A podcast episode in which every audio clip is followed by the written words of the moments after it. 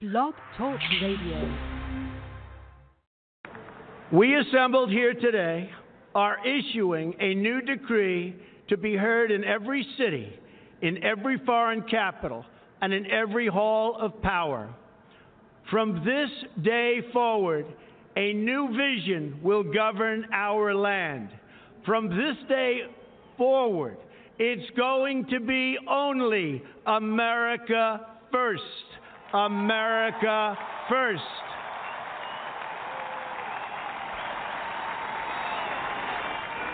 Every decision on trade, on taxes, on immigration, on foreign affairs will be made to benefit American workers and American families.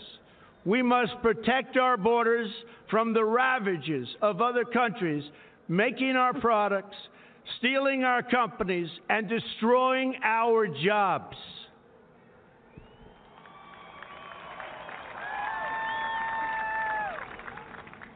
Protection will lead to great prosperity and strength.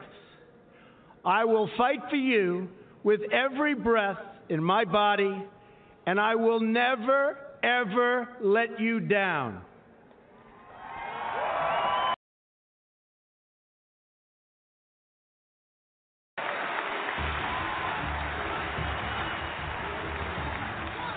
I am your voice. So, to every parent who dreams for their child, and every child who dreams for their future, I say these words to you tonight. I am with you, I will fight for you, and I will win for you.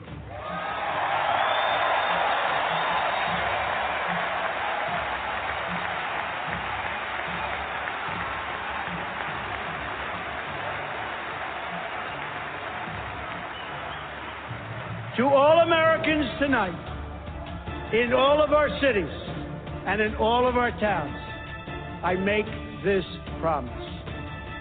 We will make America strong again. We will make America proud again. We will make America safe again. And we will make America great again. God bless you and good night. I love you.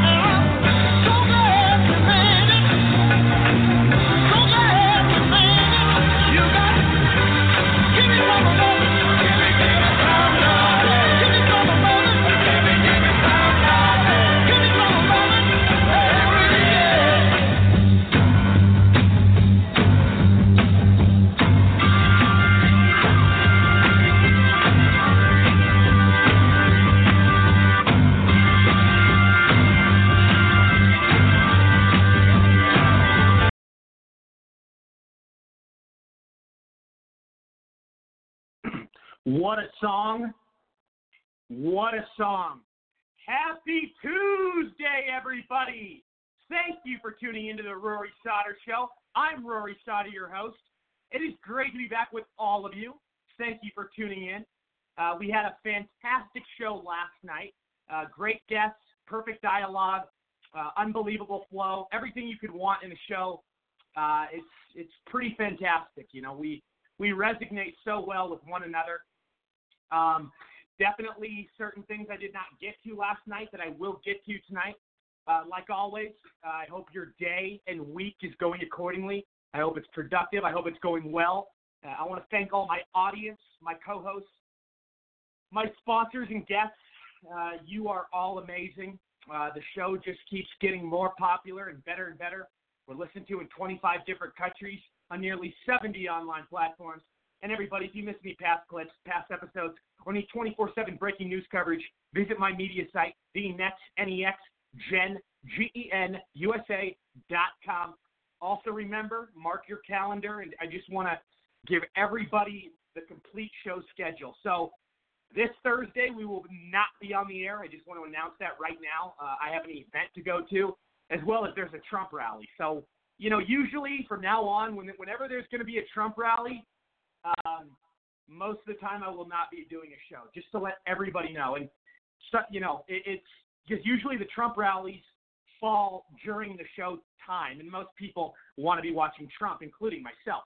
You know what I mean? So I just wanted to make that clear. Or, or uh, I've also thought about maybe doing it at a, a different time on days there's Trump rallies, but we'll see. But just to let everybody know, on a regular week, uh, the show will be Monday, Tuesday, Thursday, 10 p.m. Eastern to midnight, as usual. And then you can find me on AM radio, KFNX 1100, in your car on Saturdays at 8 p.m. Eastern, 5 p.m. Pacific. But yeah, um, a lot of a lot of big plans for the future of the Rory Sauter Show. Um, I've been, you know, doing doing a lot of different planning. We have a lot of things in store, a lot of different announcements coming up. Very excited to share everything with you. And remember, uh, in about a month, we will be uh, releasing that 24/7 network that I've been working on. Many notable names will be doing their own shows, raising the money for it, doing it all the right way, just so it can succeed and live to it to its highest potential. Um, we definitely uh, don't want it to fail. All right, guys, it's been quite the day in the media. I hope everybody had a great Columbus Day yesterday. Uh, don't ever forget that Columbus is one of the most important people in our history, uh, a very uh, famous and influential icon. I just don't want anybody to ever downplay that. That's for sure. So here we are, another week, the Rory Sauter Show, everybody. Uh, I do want to welcome, let's welcome him right now. I believe we have with us the Deputy State Director and Co-Chairman for the Trump Delaware campaign and activist, Hunter Dworsky. Hunter, how are you? How, how you doing? Do, doing good, man. Great to have you here. Yep.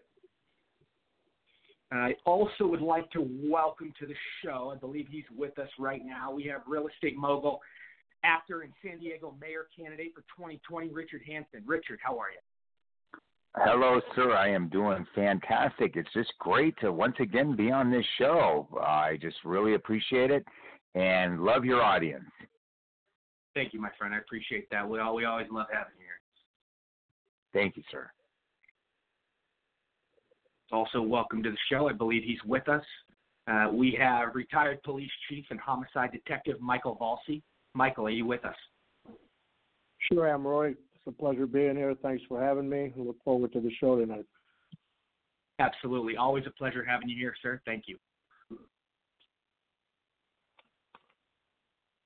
Everybody, we have a lot of people coming on tonight. Um, I do have, uh, we have a lot of guests. We'll be having lawyer uh, Teisha Powell coming coming on the show. She just wrote a best-selling book, and she's been in the, the limelight for a while. So excited to talk to her. We'll also be talking to U.S. Congress candidate, attorney, and successful businessman Chris Engels uh, from California. He's running uh, in the Newport Beach area for Congress. We'll also be having former trade commissioner uh, and award winner and columnist Mil- Milton El- Elbogen will be calling in as well. Um, and we also will be having, uh, just to make it clear, um, Nicholas Giordano, who is a podcast host and a professor and a, and a very great political scientist. So very excited to have them on. They'll be joining us here shortly. Uh, but everybody, I want to you know get to some of the opening headlines like I do every episode. Uh, just a few things to run run through. Um, just some of the minor stuff, and then I want to get into the big stuff. Uh, th- you know, this is this is something that came out today that that is really mind blowing. It's pretty disturbing. You know, now researchers are now saying and building, this came out today, sex robots should have consent models. They should have consent models. So they, they want robots, to, they want sex robots to give consent. A, a technology device, a device that somebody buys and uses, and they, they, they want to treat this like a human. This, this is where liberalism has gone. Can you imagine a guy getting turned down by a robot? Can you imagine? Can you imagine what that does to somebody's self-esteem? I mean, this, this is this is what they want to apply to humanity. This is the kind of insanity. They want to have robots be like humans. They want to have you consent. They want to make it laws. They they want to give robots all this sort of uh, you know all these privileges, all the all these different rights and and, and, and crazy uh, crazy features. This is nuts. This is insane. This is like the whole. This ties into the whole feminism movement. This is feminists are cheering this on because this is something else that feminists can rub in people's faces. This is something that they can use to their advantage, and so can all these other Me Too characters. I mean, this is this is crazy. I mean, I you know what? I've seen whole new levels of crazy and insanity, but this this tops some of the some of the you know some of the most crazy things. This is by far on the top of the list. This is to a whole new universe. I mean, think about it. You have to ask a robot for consent to have sex with the robot, a sex robot that you buy at an adult store or wherever you may buy it. Jesus Christ. Insanity. And this is all part of, you know, uh, the left, uh, you know, trying to say, oh, robots have feelings too. You know, they, they, they're they're special. They need to be put in boxes. You know, we really need to take action on this issue. Because all these all these scientists that are saying that this needs to happen are hardcore liberals from some of these left-leaning universities and these researchers, and they're they're in bed with these politicians. So I can't even I can't even imagine. This is this is a movie. This is something that would be in a movie. Wow. Wow, wow, wow. Think about how evolved technology is to get to that point where they're going to make robots that can consent. Wow. Jesus Christ. If a robot can consent, let me ask you this. Can a robot is a robot going to be able to vote too? Are they going to have all these different uh, rights that we're going to have? Because you know what? Artificial intelligence is nothing to take lightly. These these robots and these machines that are being built are being designed in certain ways to take over humanity with jobs, with the government, with all these different entities and, and different, you know, uh, groups. So be very attentive, be very cautious. This is the future. It really is. We're here. We are here. 2019. Um, here's something that's really disturbing. There was a poll that came out today, and I think it's. I personally think it's more than this, but it says nearly half of Americans uh, ha- you know, say say that substance abu- substance abuse has affected family family members. So so half of America, at least one of their family members, has suffered from su- substance abuse. But I think it's more than that. I think it's a huge epidemic, a huge problem, a huge disease in our country, and it's ruining lives and killing people every single day. We don't talk about this enough. We talk about the pointless stuff like gun violence, which is the least cause of death. You know, you're more likely to get hit by a hammer or get stabbed by a knife than get this whole nonsense of gun violence. But in reality, though, you know, this this whole um, poll with with addiction. I mean, you know, think about where all the drugs are coming from. A lot of them are coming from overseas. Trump has talked about closing that loophole. Trump has, you know, tackled the addiction the addiction issue straight on, head on.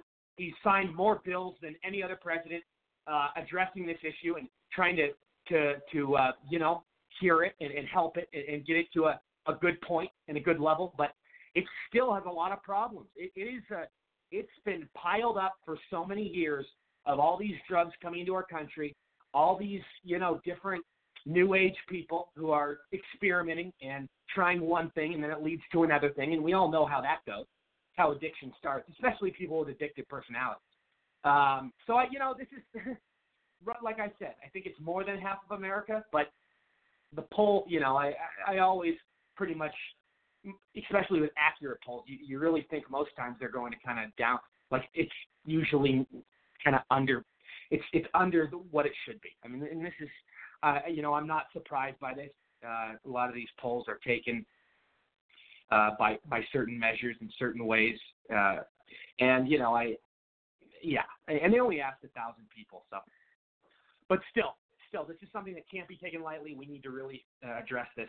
Um, here's another thing that's really disturbing. This came out today, and, and this is something I've been talking about with the LGBTQ clowns in the community and the entitlement and them trying to change culture and all these businesses with this uh, evil equality narrative that is only uh, putting people in boxes. It's stereotyping. It's generalizing. It's playing the oppression card game like the Democrats like to do. It's it's doing exactly what the Democrats want. You know, they like to put people in, in a special box and and try to label them. And you know, w- w- this is what we're dealing with with Victoria's Secret.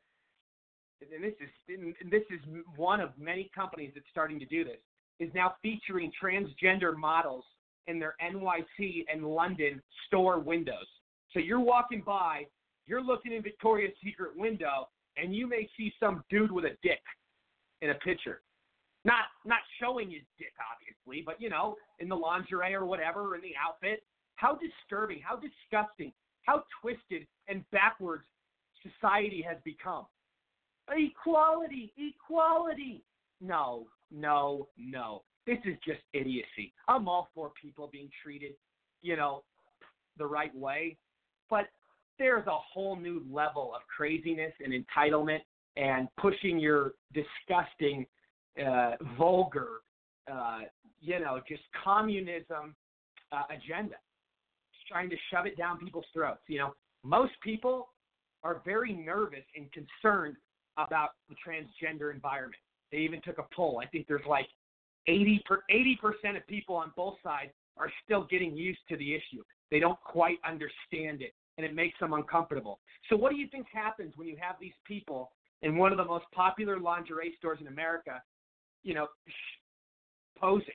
I mean, what, what do you think? Me, me, you know, these different these people. This is this is these are animals. These this is a whole nother level of, of wrong, and it's it's bad for business. I don't know if you've read some of these businesses that have tried this this whole stunt, uh, but Sports Illustrated's done it. Um, Maxim, Playboy, Victoria's Secret, Everlast, which is a boxing company. All these different people have tried this, and it's only backfired. I don't know who's funding them. I don't know who's you know giving them advice behind closed doors to do this stuff. Obviously, this is uh, some this is a this is a style of New World Order. Not not not quite, but what they're pushing with with this cancel culture, with this equality, this all ties into uh, communism. I mean, it really does because you're trying to uh, put these people as victims when in reality they're they, they- they're not. They they are they are the enemy because if you don't agree with them, you're an automatic bigot. You're an automatic Nazi. You are forced to accept them. They don't they don't care about your beliefs. Yeah, you know, and um, it's it's one of those things. It's crazy. This is really crazy. Um, moving on, moving on, and this, you know this this this next thing shouldn't really surprise anybody, but I, but I definitely want to um, mention this. Uh, New York Governor Andrew Cuomo he dropped the N word on the radio. I think it was yesterday, and you know what? Look at who the Democratic Party is, though. I mean, they they get a pass for everything they do. Uh, they are the party of slavery. They are the party of the KKK.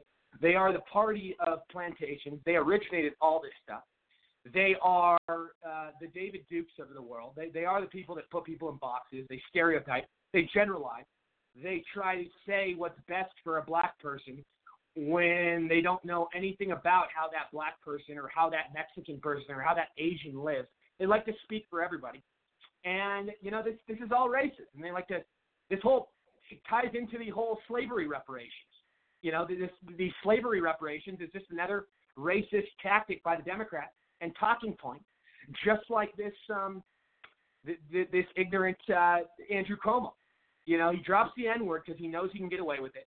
He knows that he has the power and the leverage. He knows that it's a double standard. Um, and there's these people never take accountability, and they don't have to because the media protects them. And uh, you know, I'm not really going to spend too much time on this because it will be out of the news in the next day or two. I mean, this is what it is. Um, let's see here. Uh, good news. Uh, almost all Republicans now are have agreed to the bill censuring Adam Schiff. I mean, it's about time. Uh, he he is a bad news bears. He is not good uh, for for our society and what we're working for as a culture. Um, and here here's here's another thing. What's huge? Uh, Saudi Arabia has recently opened up tourism to ancient, biblical sites. Think think about the effect that Trump has had on places like Saudi Arabia in the Middle East. How he's opened up doors for Christianity. How he's allowed people to celebrate their faith, and he's you know given so he's given all these uh, governments uh, influence and, and insight on, on on giving leverage to these people and their culture.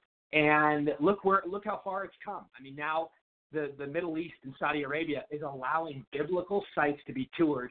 They are, in a lot of ways, certain areas they're allowing people to embrace Christianity, uh, and it's it's it's like never seen before. I mean, when it when in the past have you seen the Middle East celebrating biblical sites with open arms and and, and you know giving giving this out in tourism and not shaming somebody for Christianity? Uh, this is huge. And Trump, like I said many times on the show, he's not only changed this country, he's changed the entire world for the better. He's made peace with all these different nations and all these different places, and, and it's it's created so much freedom for so many people that were struggling for the longest time really beautiful. It really is a beautiful thing. Um, God, uh, we need to get into this though, but uh, just want to say, and I don't blame Giuliani for this, but I think it's great. Giuliani is refusing to comply with the subpoenas. I mean, let's face it, the Democrats are just abusing their power. Uh, they're using uh, everything in the wrong way. They're wasting time on the clock. They're doing whatever they can to deflect from what they're really guilty of, and they blame us for what they're what for what they've done. Um, and this is this is a game to them, and they know they have the power, so they can play this game and they can keep up the nonsense. And uh, it's about time that somebody pushes back and says, "We're done. We're not taking we're not taking this crap. Uh, you know, we're not going to fall for the the show, the circus." And and that's that. And then, you know, it is what it is. It's true. And uh, you know, this is this is something that uh, is going to be closely closely uh, watched for sure. Uh, okay, let's get into the main stuff. Two main things tonight. This is really big.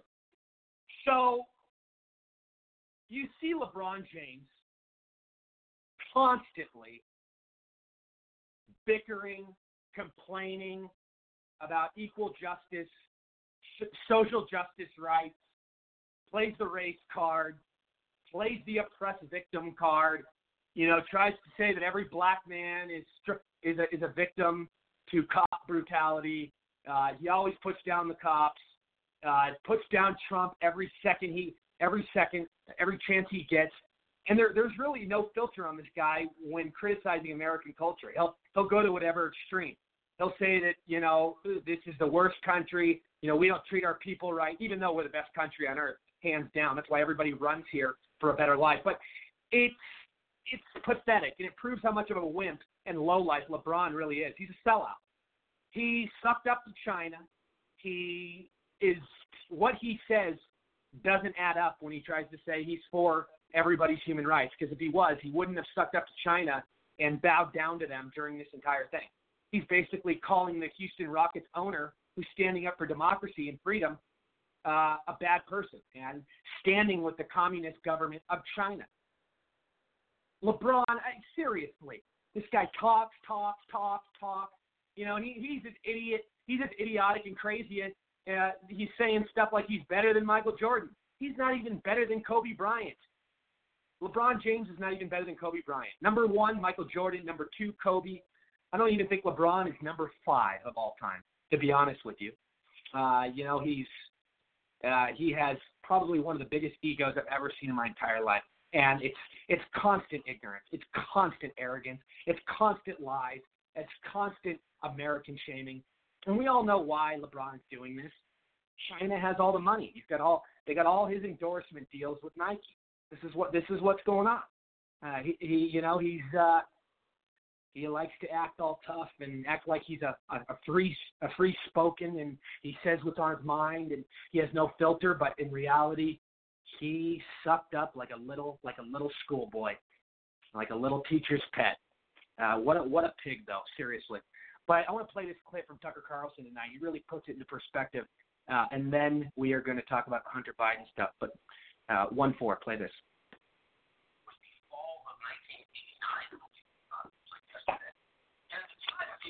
Actually, hold on, guys.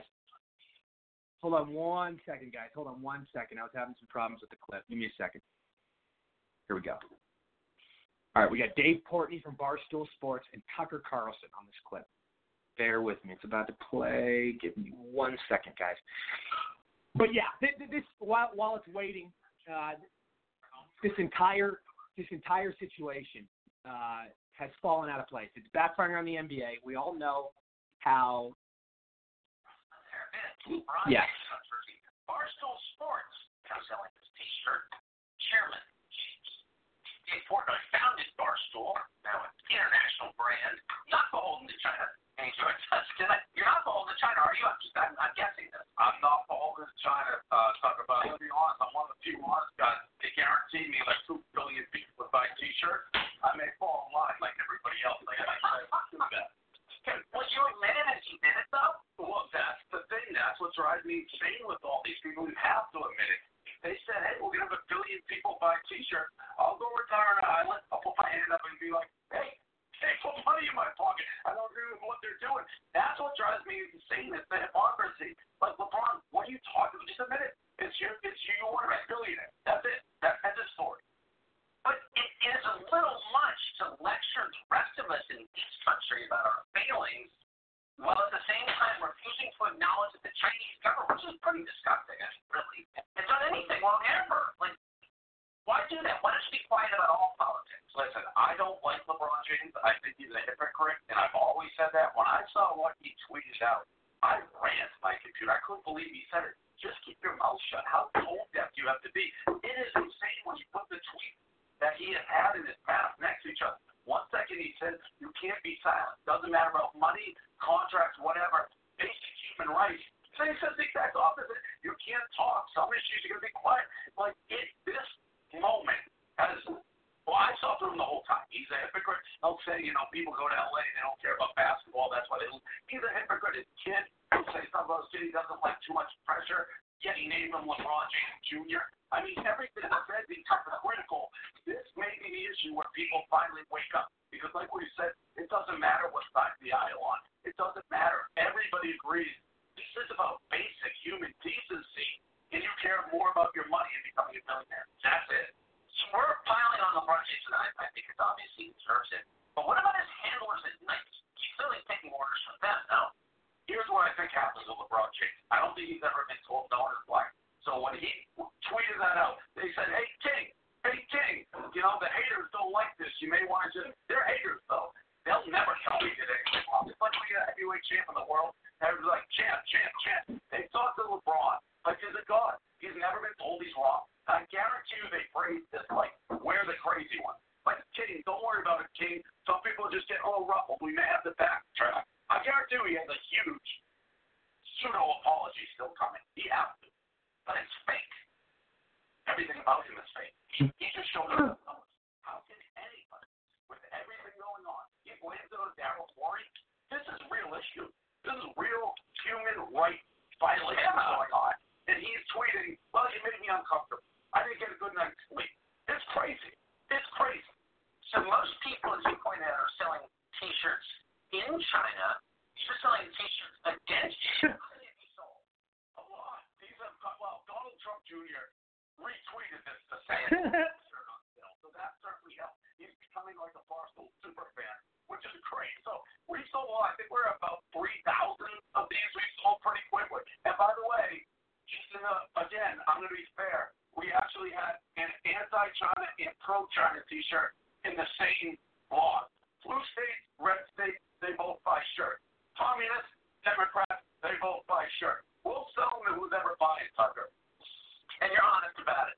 The last honest man in digital media, Dave Portnoy, Barstool. Great to see that. Thank you.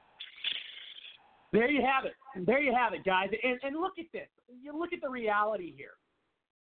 Is that I miss when sports was about sports. I go to sporting events so I can watch sports to get away from stuff like politics. Too many of these jerk offs got to talk about Trump. They got to talk about politics. Why don't you just play the game and do what you're paid to do and shut the hell up? Seriously. Like, I'm tired of this. They've mixed politics. It's gone to a whole nother extreme. It needs to stop. And it's turning people away. It really is. Look at what the NFL went through after the Kaepernick, Kaepernick crap. All right. Last thing we're going to get to, then I'm going to get everybody's thoughts. And then we got our guests coming on, Teisha Powell. We have Nick Giordano. Um, a lot of people coming on. But I'm going, to, I'm going to do this last segment, get everybody's thoughts on the panel, and then we're going to introduce our guests. So bear with me. Uh, I want to play this Hunter Biden recap from today. And keep in mind, everybody on the panel, any thoughts, every anything I've said, please bring it up. Um, go go through anything.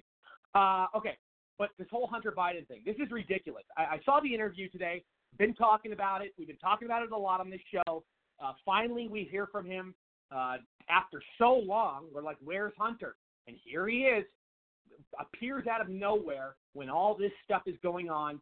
He's got no he's got no sorrow. Uh, acting like he's in the right, acting like a victim, blaming Trump, saying that uh, his father is in it, his father's innocent, he's innocent.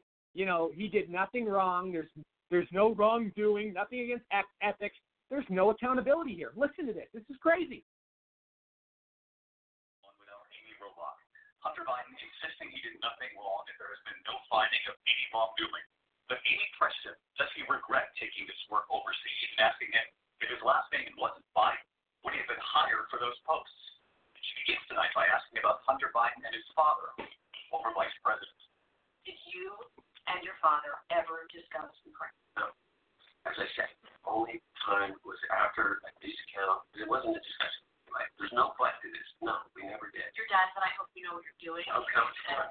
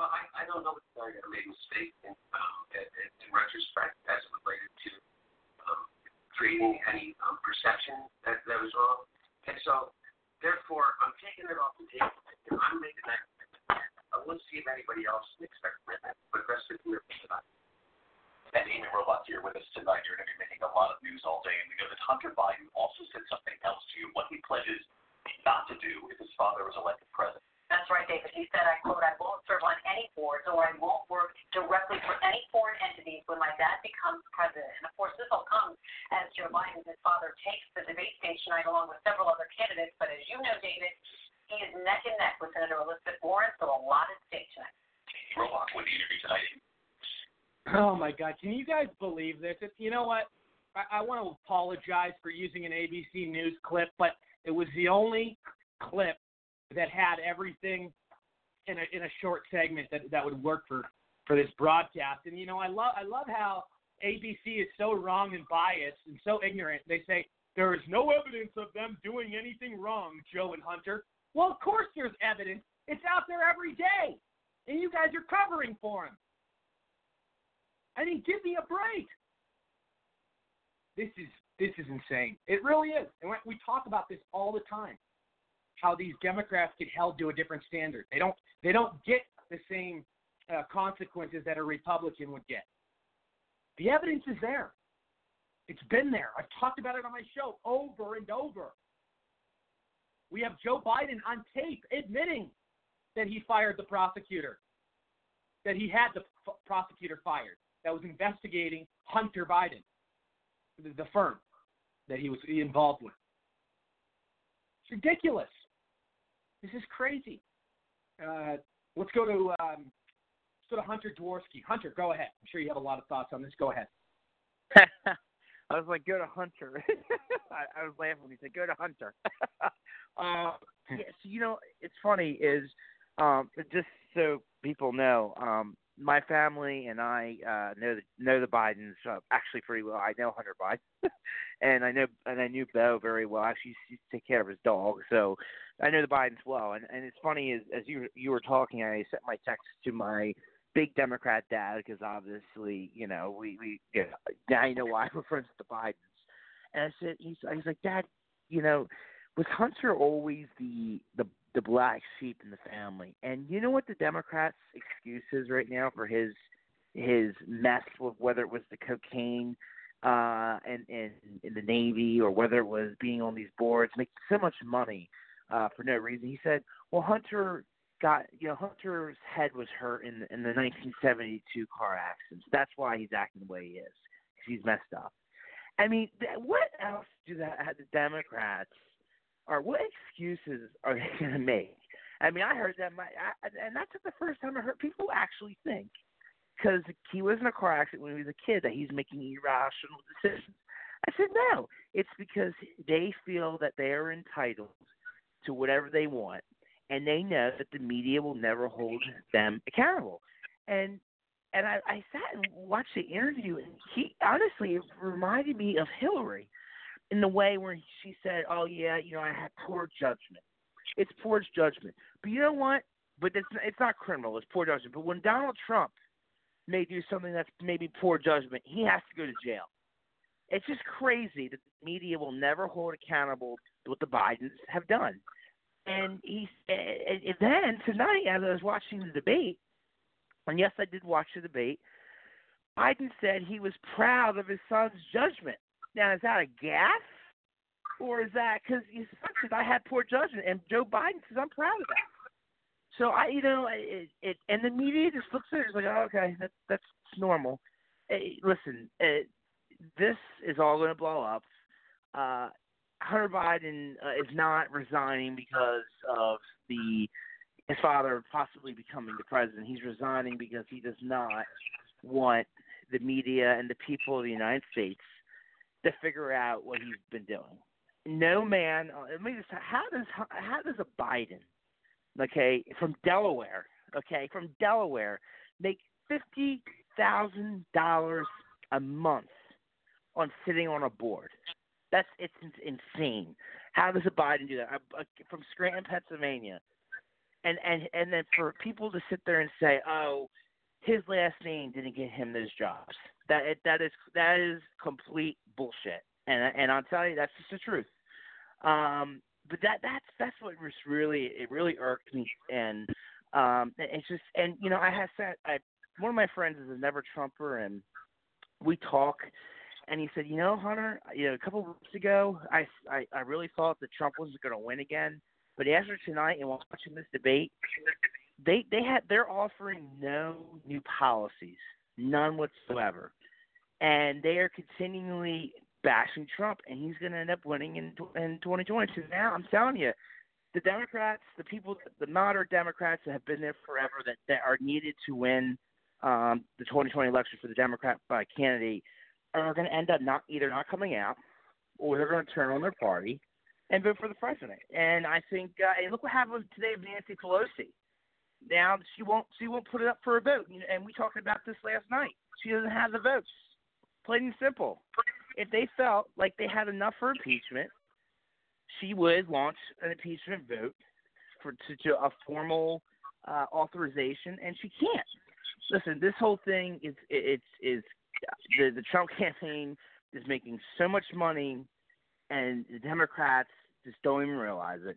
And I, I, I listen. I hope they continue doing what they're doing. I hope they continue to bash Trump because only his numbers are going up. Uh, my our good friend out in North Carolina, the um, chairperson for the, the North Carolina Republican Party, said that Yeah. the there's an internal polling that shows the president is handedly beating Joe Biden.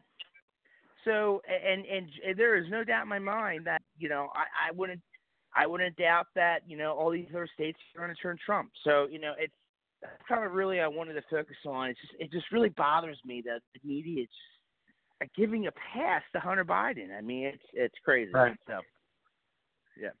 No, I hear you. I I hear you. Uh, any thoughts on the other stuff? Uh, yeah. Well, you know, first, yeah, Andrew Cuomo. Andrew Cuomo uh, is a very interesting guy. Uh, you know, I think the whole Cuomo family are, are the first people to to run around and say racism, racism. You know, you saw the freak show that uh, uh, uh, that uh, his brother uh, Chris did with uh, some some of our fellow Trump supporters over Fredo, um, which is Right. ridiculous. I mean, that that's not even. But, but Andrew uh, certainly believes that he could say the N word and they get with it, get, get uh, you know, they get away with it, and that's just the way the Democrats have been. I think in Yeah. this last, you know, ten years.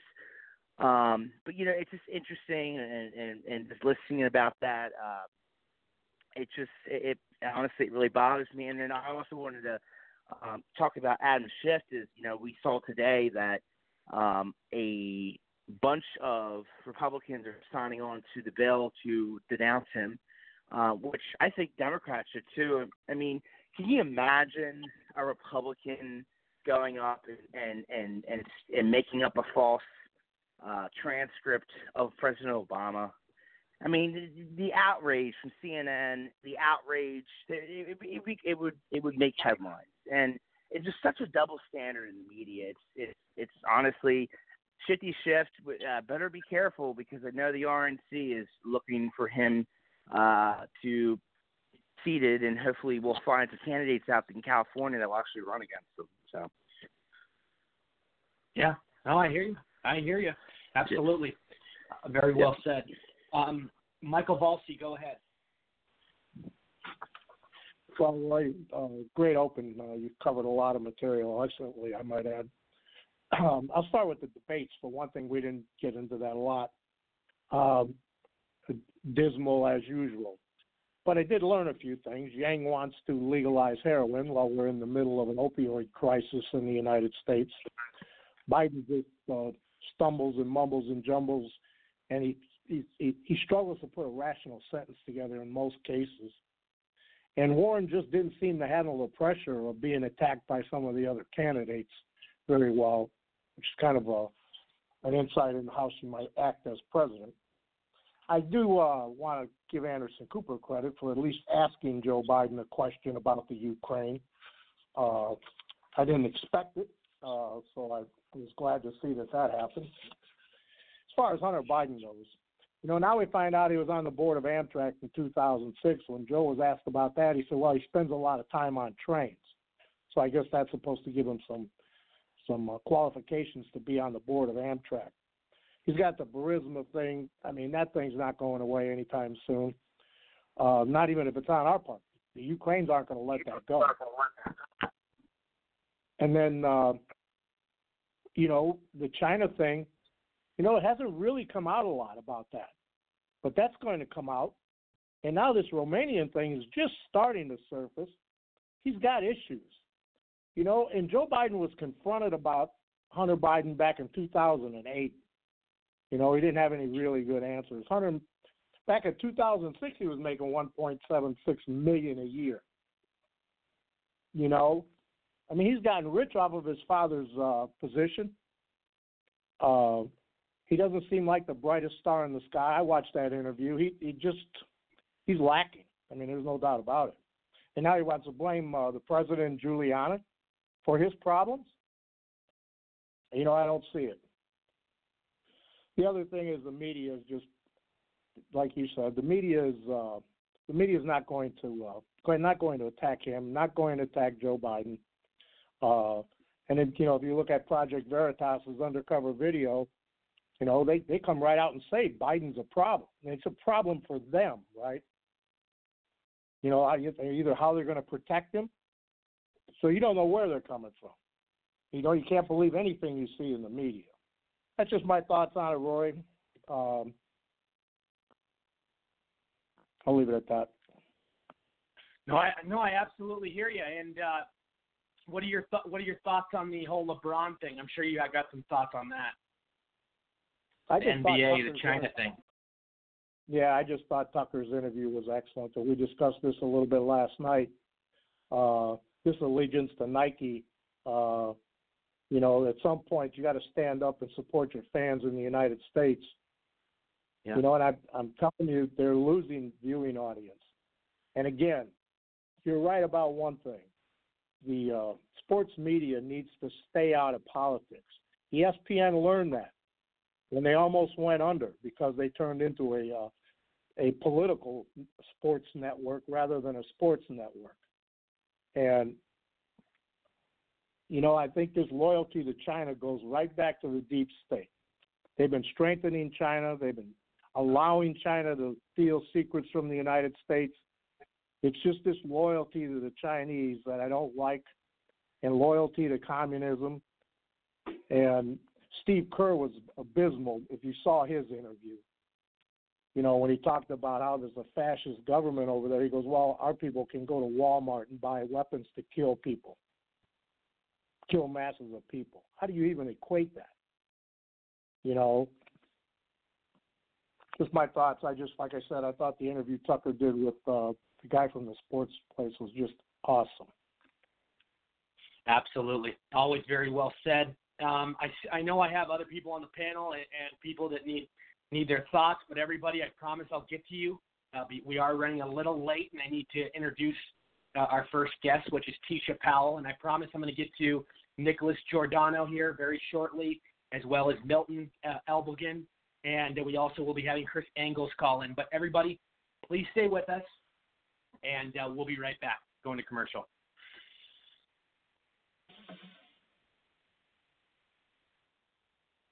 TGI Friday's famous sizzling entrees that you know and love, like chicken, shrimp, and cheese, just got even hotter. With new delicious tastes like whiskey flat iron steak and the tastiest sizzling street noodles.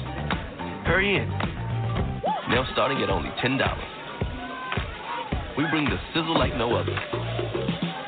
New sizzling entrees starting at $10. TGI Fridays, the home of endless apps. Endless apps every night, 9 p.m. to close.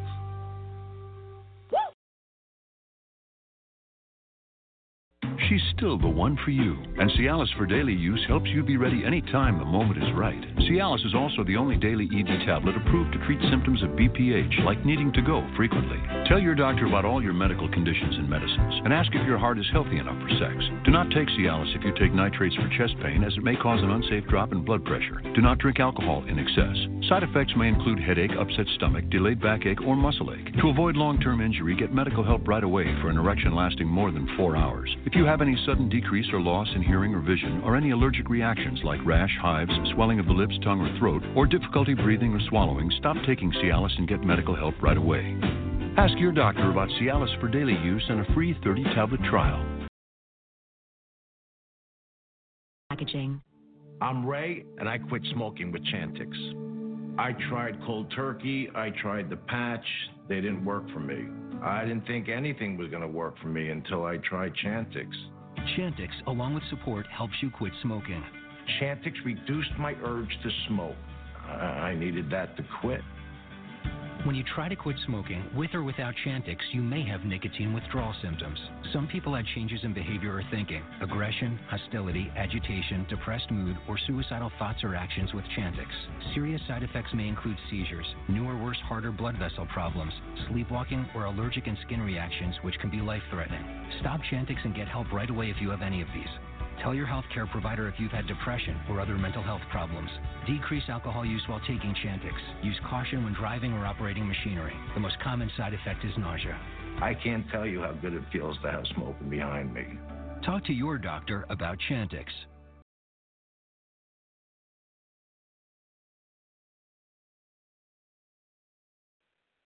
And we are back. The Rory Sauter Show, coast to coast, worldwide.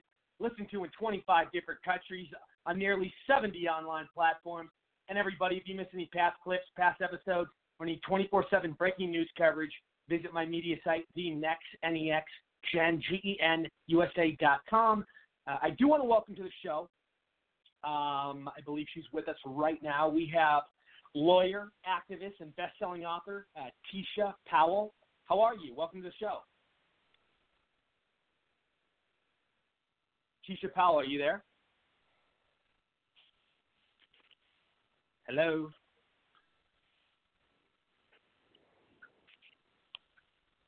Hello, it's Teisha Powell. You there? I guess not. All right, hold on. Let's see here. Let me see here. Let's see. Making sure, having it pop across the screen. Oh, perfect. Hold on one second. I believe we have him with us. Um, let's welcome to the show. We have Professor, uh, political scientist, podcast host, and journalist uh, Nicholas Giordano. Nick, how are you? Welcome to the show. Nick, are you with us? Jeez. Uh, wow. That's a little weird. Um, let's see here. Very odd. I don't know where everybody is. Hold on one second. Uh, very odd. Milton, are you with us? I am, if you can hear me.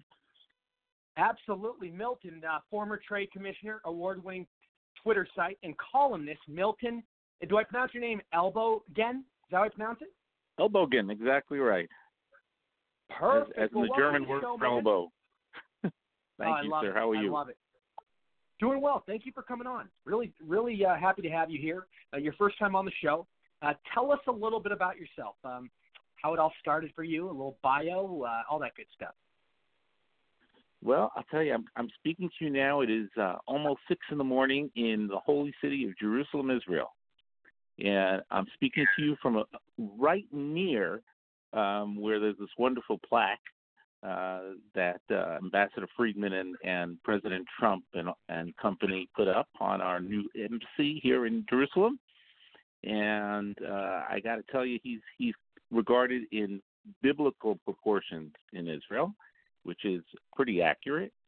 Um, I have a background in uh, not only international trade and having been a trade commissioner and, and uh, having clients who are various countries, having dealt with the Department of Commerce and the deep swamp in the United States, which I could tell you about, um, but also a background and current uh, attachments with uh, New York as far as real estate, uh, and as a native New Yorker.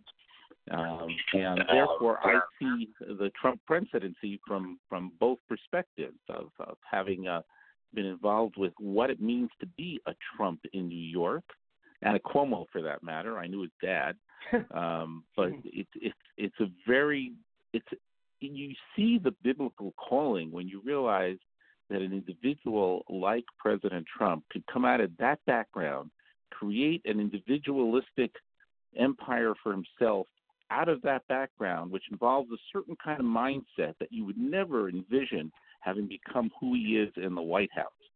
It's it's an amazing process that if you can't see the hand in God of God in that, I don't know.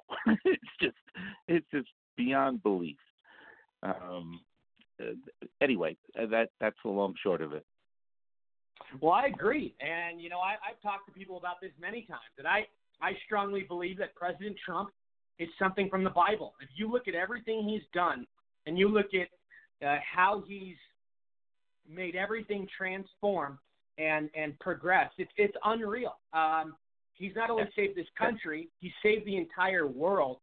And you look at how nobody else has ever even came close to doing what he's done. I mean, this guy has accomplished more in three years than anybody in history, and he's fulfilled 80 percent of his agenda within three years. Most presidents don't even fulfill 10% after eight years. So it's it's unreal. He's like a robot. He's like something from a uh, he's like a profound machine. I've never seen anything like it. Correct. Correct. Bigger than bigger than life. It, it's got to be. It's a biblical proportions. You know, people throw that that term around, but his presidency truly is, truly is. And and the world we live in today, it, it's shaping up with where we have bad guys on the other side, who are also of biblical proportions. And he's the only one who's dealt with them correctly.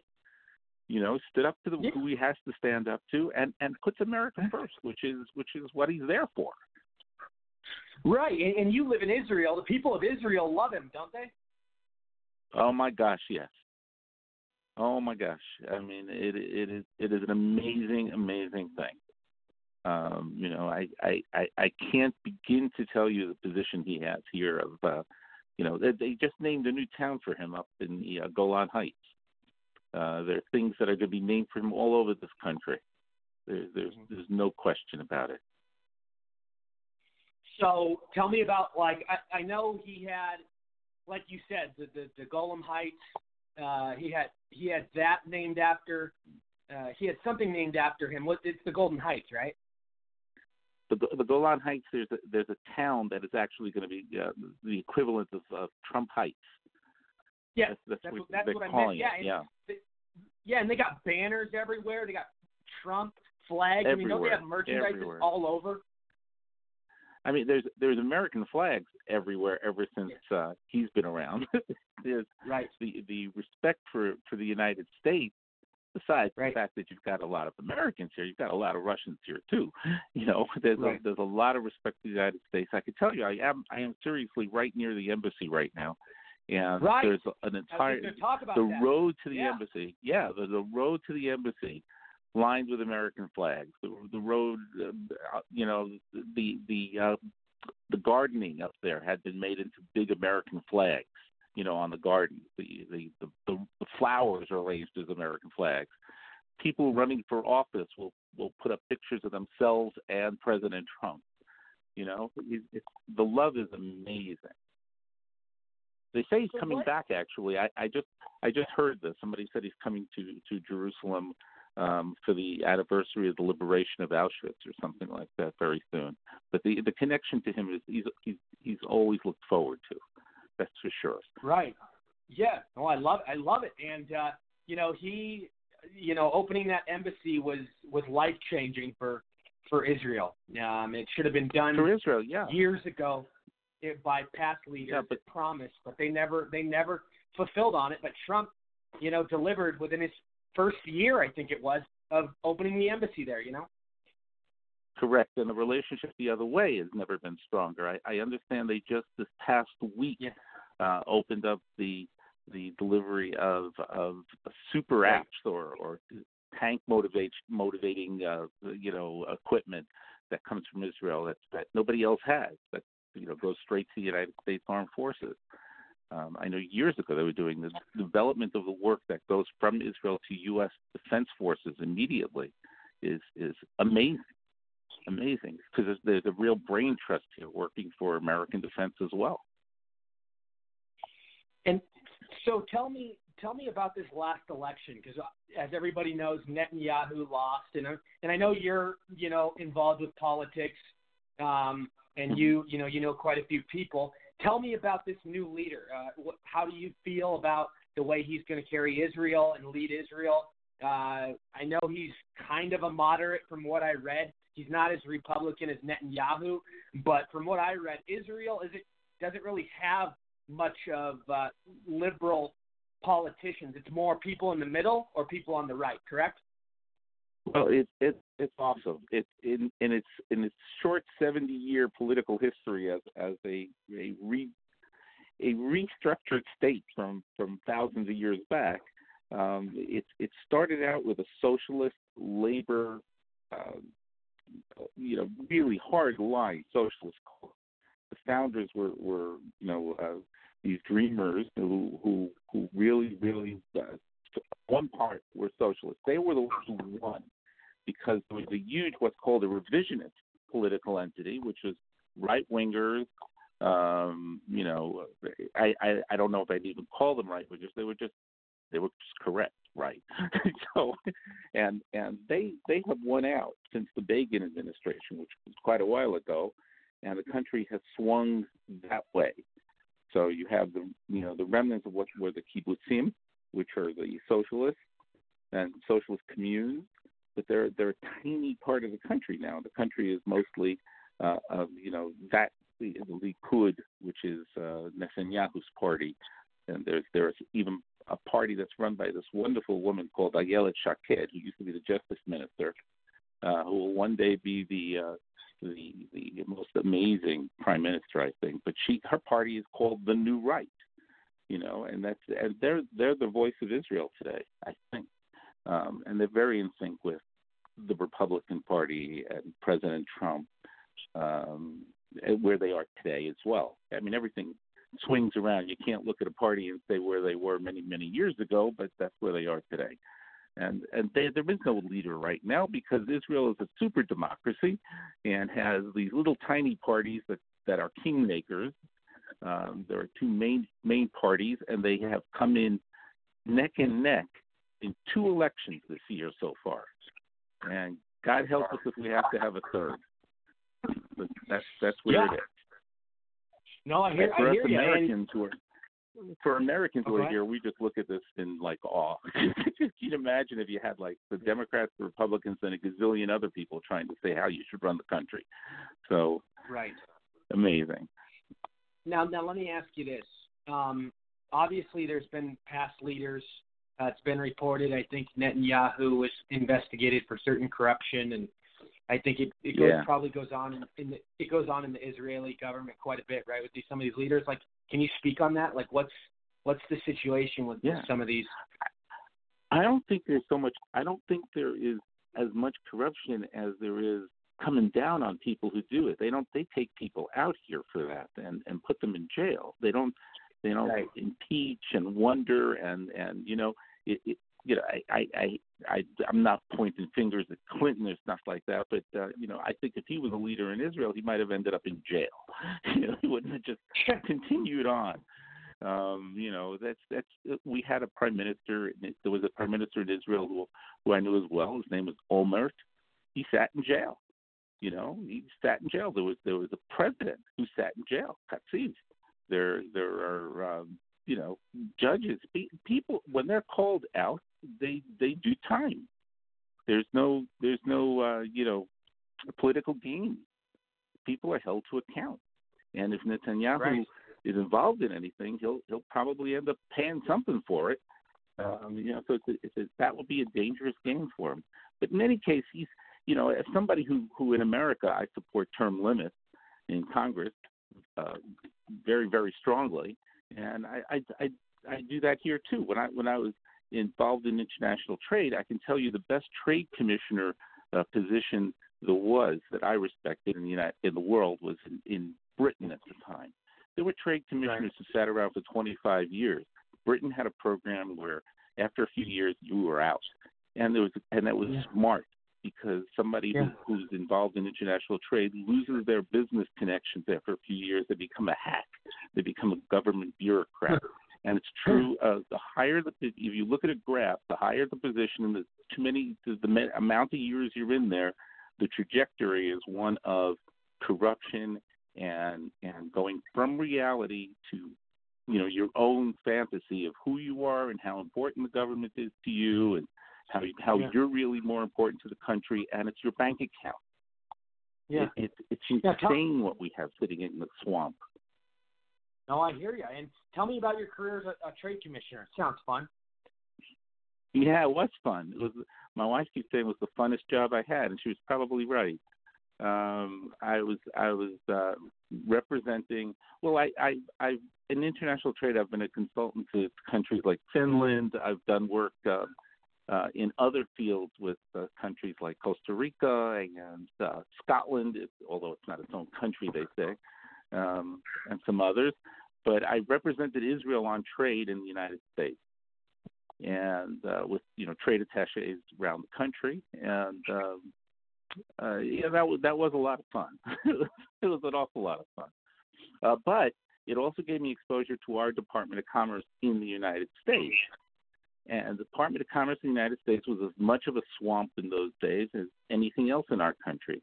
And and it was really scary to find out. There were people there who, regardless of the administration, and this is this is pre-Trump, regardless of the administration, you have a bureaucracy that sits there for years and years and years and has their own their own agenda, you know, it, and it's and it's clear.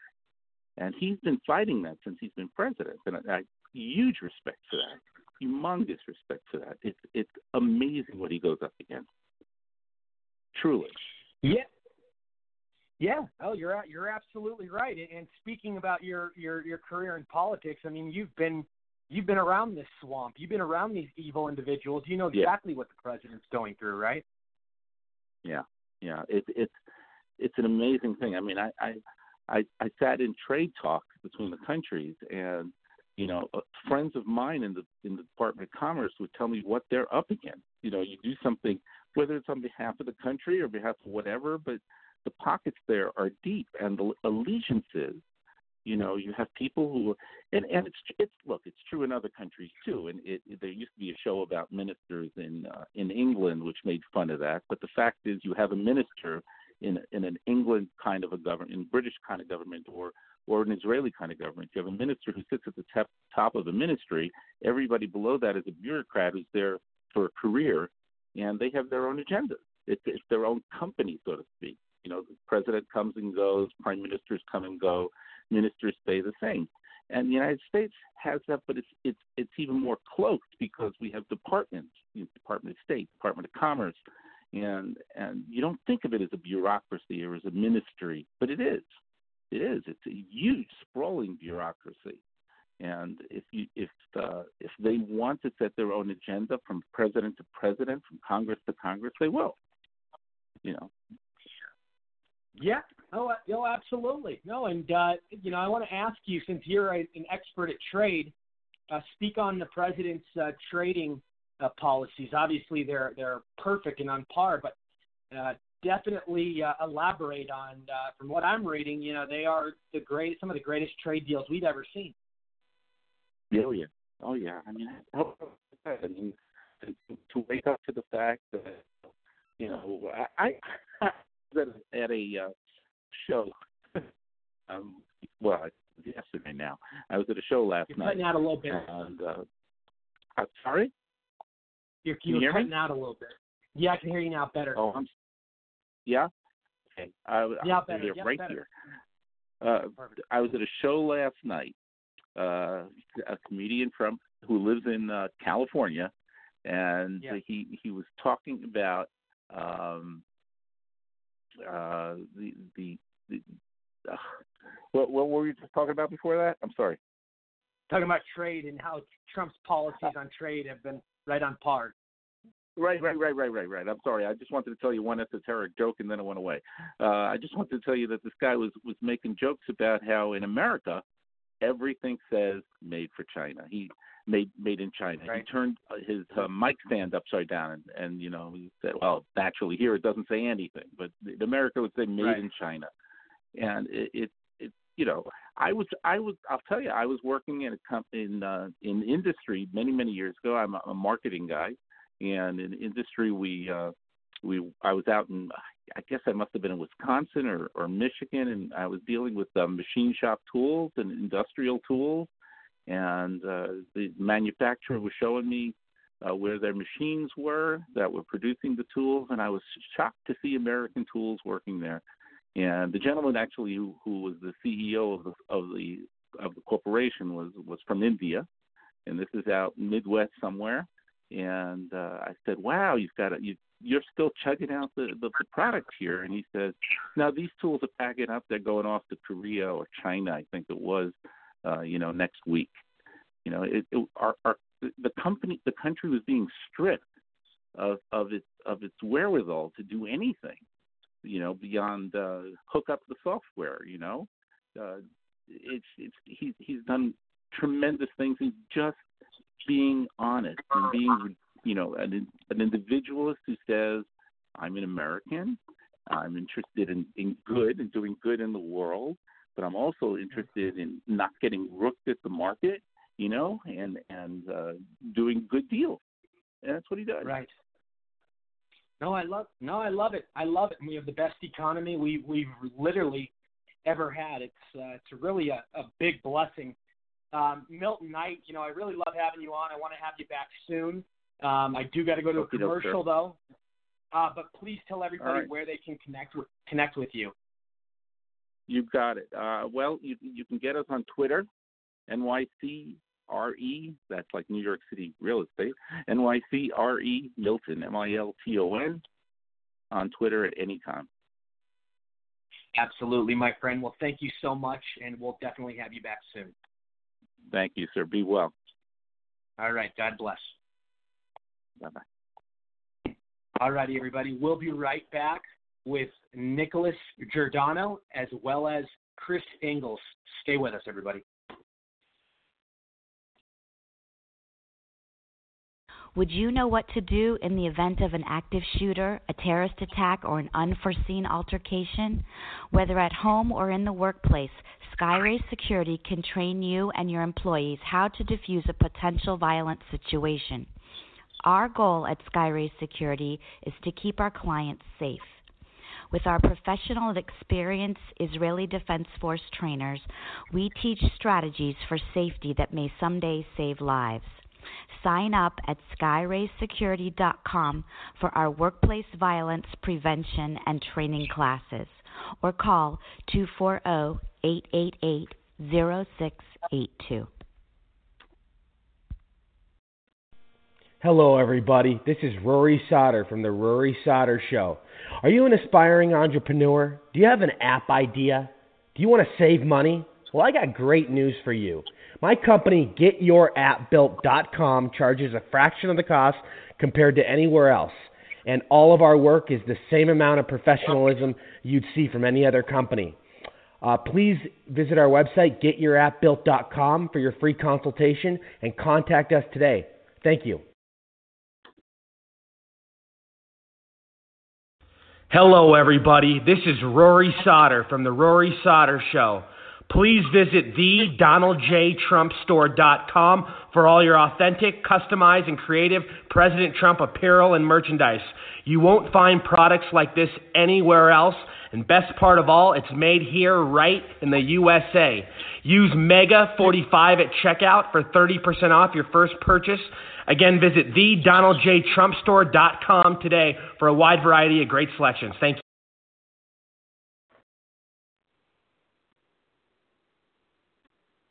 Is video a part of your strategy for 2019? Hi, I'm Rob Hicks with Hicks Video, your remote video production specialist. Using equipment you already own, I help you deliver high value videos to your audience. From interviews and demonstrations to online meetings and trainings, I work with you to shape your stories and subjects that demonstrate your subject matter expertise. If you're a product specialist, sales executive, or business owner, we make video production simple and affordable. We do this so that you can make videos on a regular basis, whether it's daily, weekly, or monthly, to communicate about the topics and discussions that are important to you, your audience, and your business. To make your videos, we use HD video conferencing that allows you and your guests to connect to our studio from your home or office using your laptop, phone, or tablet. Once you and your guests have connected to our studio, we do all the rest. We take care of the TV graphics, the intro videos, the outro videos, the music, the behind the scenes production. Everything that it takes to either live stream or locally record your video for post production editing to social media, whether it's YouTube, Facebook, Twitter, LinkedIn, you name it. If you're tired of seeing the empty balloon commercials that are being made by your competition's social media experts, give me a call. I work directly with you, the subject matter expert, to help shape your story and ideas in a professional and polished manner via video. If you're ready to take a deep dive on your expertise and showcase the essence of your business via video, give me a call or connect with me online. I'm Rob Hicks with Hicks Video, the remote video production specialist, the doer's resource for online video production. And we are back. The Rory Sauter Show, coast to coast, worldwide. Listened to in 25 different countries on nearly 70 online platforms. Beautiful night, everybody. Glad you're all with us. Uh, I do want to welcome to the show. Uh, we're going to get to Chris Engels, who's running for Congress in California here very soon. But first, I do want to welcome to the show. I believe he's with us right now. We have Professor, political scientist, podcast host, and journalist Nicholas Giordano. Nicholas, how are you? Hi, Rory. How are you? Welcome to the show, my friend. Uh, first time on the show. Um, what I like to do with all my guests when they first come on, I like to get a bio from you. You know, tell us a little bit about yourself. You know, how it all started for you, how you got to where you are, all that good stuff. Sounds good to me. Thank you for having me on. So I started out actually in emergency management and homeland security, working for the New York State Office of Emergency Management, and I was also Wow. teaching as an adjunct at Suffolk County Community College. Then they had a full-time slot open up, so after several years in homeland security, I decided to jump into teaching full-time political scientists. Wow, very nice, man. Very nice. Wow. So you you worked with Homeland I lived a fun life so far. Uh, it's amazing. So tell us about this Homeland Security career. Homeland Security, it's unbelievable. Well, basically, what I did was mostly uh, in the planning, training, and then field response whenever there was a natural disaster in the New York State area. So things like Superstorm Sandy or blizzards, that's what we would respond to. And then part of it was catastrophic planning. So you take the worst possible disasters you could think of, and then Yeah. you base your plans on that, and you're prepared to respond to any type of uh, disaster, whether it's man-made or natural.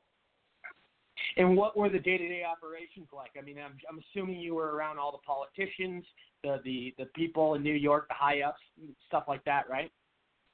all the time. And then, you know, you talk about a bureaucracy, you really see it in full swing in New York. You know, so always meeting with senior leadership, always, you know, the top uh, head agencies would be at all the meetings, and, and basically it was interagency coordination. The better relationships you had, the smoother the response would be, and that was the thing of it. Politics, obviously, in New York will always creep into it, especially when the disasters do hit. You know, Governor Cuomo was the boss; he was the one in charge, and Yeah. so he was a very hands-on type governor. He wasn't the one to let the emergency managers do what they do best. He would get involved and try and direct responses, but he would be chasing media stories as opposed to doing what needs to be done. You know, just like a lot of these liberal politicians. I mean, it, it, and uh, you know, I'm not just going to say it goes on with just liberals, but a lot. I, I think most of it does, but it goes on on both sides of the aisle, and you know, they'd rather be in front of the cameras than actually dealing with real issues, which is a problem. And you know, New York, um, just from what I'm reading and from what I know about it, it's one of those states like California where it's filled with political corruption. Can you kind of kind of speak on that a little bit? Yeah, well, New York's a different animal. I mean, but we had people from FEMA coming in from all over the country, and the people from North Dakota never heard so many f bombs in, in a matter of a few minutes coming into the New York City Emergency Operations Center. But the corruption in New York is real. There's no doubt about it. I mean, you have a governor here that gave himself a uh, seventy-five thousand dollar raise uh, on, uh, on a bill at two o'clock in the morning. a lot of the politicians are now in jail. The former Speaker of the Assembly is in jail. You have the Senate major- former Senate Majority Leader in jail. You have the Nassau County Executive in jail. There's a lot of corruption. There's a lot of pay to play here. A lot of nepotism that goes on. But they did get caught, so that's the good thing. Now, um, you know, just just with everything that's going on, you know, it, you, I'm, I'm assuming you still live in, in New York City. Well, I live right out of outside New York City. I'm on Long Island. Okay, okay, so you know you know very well. Um, so speaking on the issues, I mean, New York City is going through a lot of hard times right now with the homeless epidemic, with the, the crime, with the illegals. I mean, it's it's really a mess, isn't it? Like California. Well, you have an inept mayor, Mayor Bill de Blasio, possibly the worst mayor in my lifetime that I know of, who Right. doesn't know how to govern. He, he doesn't know how to lead. He doesn't know how to govern. And then he introduces policies. Just to give you one example, it was last October, so a year ago, New York City made an announcement that for those who are in arrears on their child support, so for those people who haven't paid child support, if they made a payment, the city would match their payment. That's what we're dealing here with here in New York City. Jesus Christ! And it, you know, you got we got to wonder and and really be curious where these idiotic policies come from. I mean, who's putting money in these these leaders' pockets for them to sign these bills? I you know, I really feel like these there are so many deals going on behind closed doors. Uh, lots of lots of donors influencing these people. I mean, don't you agree? I agree, but I blame the people. I mean, don't forget, Mayor Bill de Blasio was reelected by an overwhelming margin. So, is it really the politicians' fault, or is it the people that keep on reelecting these morons into office? At some point, we have to take responsibility who for who our political leaders are. And you know, I, I as far as corruption goes, Mayor De Blasio has been investigated before. Nobody really knows what went on with that investigation. But the fact remains that these policies, you have a bunch of people in the bureaucracy that never held a real job, don't know what it's like to go to work every day in a real job. And they just create these pie in the sky policies because, let's face it, it's not their money that they're using. I mean, New York City is a financial disaster, and the United States as a whole is a financial disaster. And yet they keep on spending and they keep on raising taxes. We're seeing an exodus out of New York of young people because it's just too expensive to live. The rent is more than most people's mortgages here.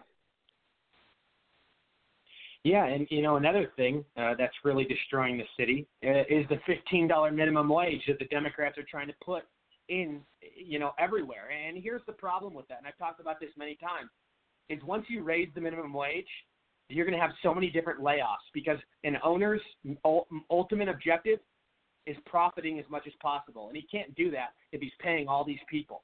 Um, you know, and it's it, it's a it's a it's really a, a death it's a death zone. I mean, there, there's nothing that good comes out of raising the minimum wage. All it does is, is loss of jobs, major loss of jobs. Speak on that though. I know that's hit the city quite quite hard. Well, it's just something that's not well thought out. So if you raise the minimum wage for the average employee, first of all, let's be clear that the jobs that we're talking about were never meant to sustain yourselves on. They were meant for younger people to make a living while they're in school and to have side money. So you're Beginner not supposed to be raising a Beginner family jobs, of four. Not a Absolutely. You shouldn't be raising a family of four with minimum wage job. In any event, though, if you Right. raise the minimum wage to fifteen dollars, well then the trained security guard and the home health aide that was going to get fifteen dollars, they would now want twenty dollars. The shift supervisor that was getting fifteen dollars is going to want twenty dollars. And so Yeah. if you raise everyone's salary, then nobody gets raised 'cause just the cost of everything go up. Plus, you don't want to be sitting there talking about fifteen dollar minimum wage when you can be replaced by a robot. And that's what a lot of these Correct. people are being replaced by. You go into any McDonald's by my area or most fast food restaurants, and you're ordering from a kiosk. A couple people in the store to help you out, like with the order, and that's it. Yeah, I mean, and this is this is what technology is turned into. How evolved it is. It's getting rid of the everyday worker, and eventually, it's going to dominate many industries, and it it already is in, in many uh, instances. Um, but you know, I also I want to ask you. Tell tell us about your you're you're a very smart political scientist and you're a professor. Uh, tell us about that a little bit. Well, I've been teaching for several years now, and, and one thing I realize is that most people, especially the youth, but adults too, I get adults in my classrooms too, they have very little understanding about how our government works. They have little understanding about the mechanics of our government. They don't know about the concept of federalism. They don't know American history. And my biggest problem with that is how can you appreciate the United States if you know nothing about it? And that's where we're seeing this push towards this socialism crap that's increasing in the United States.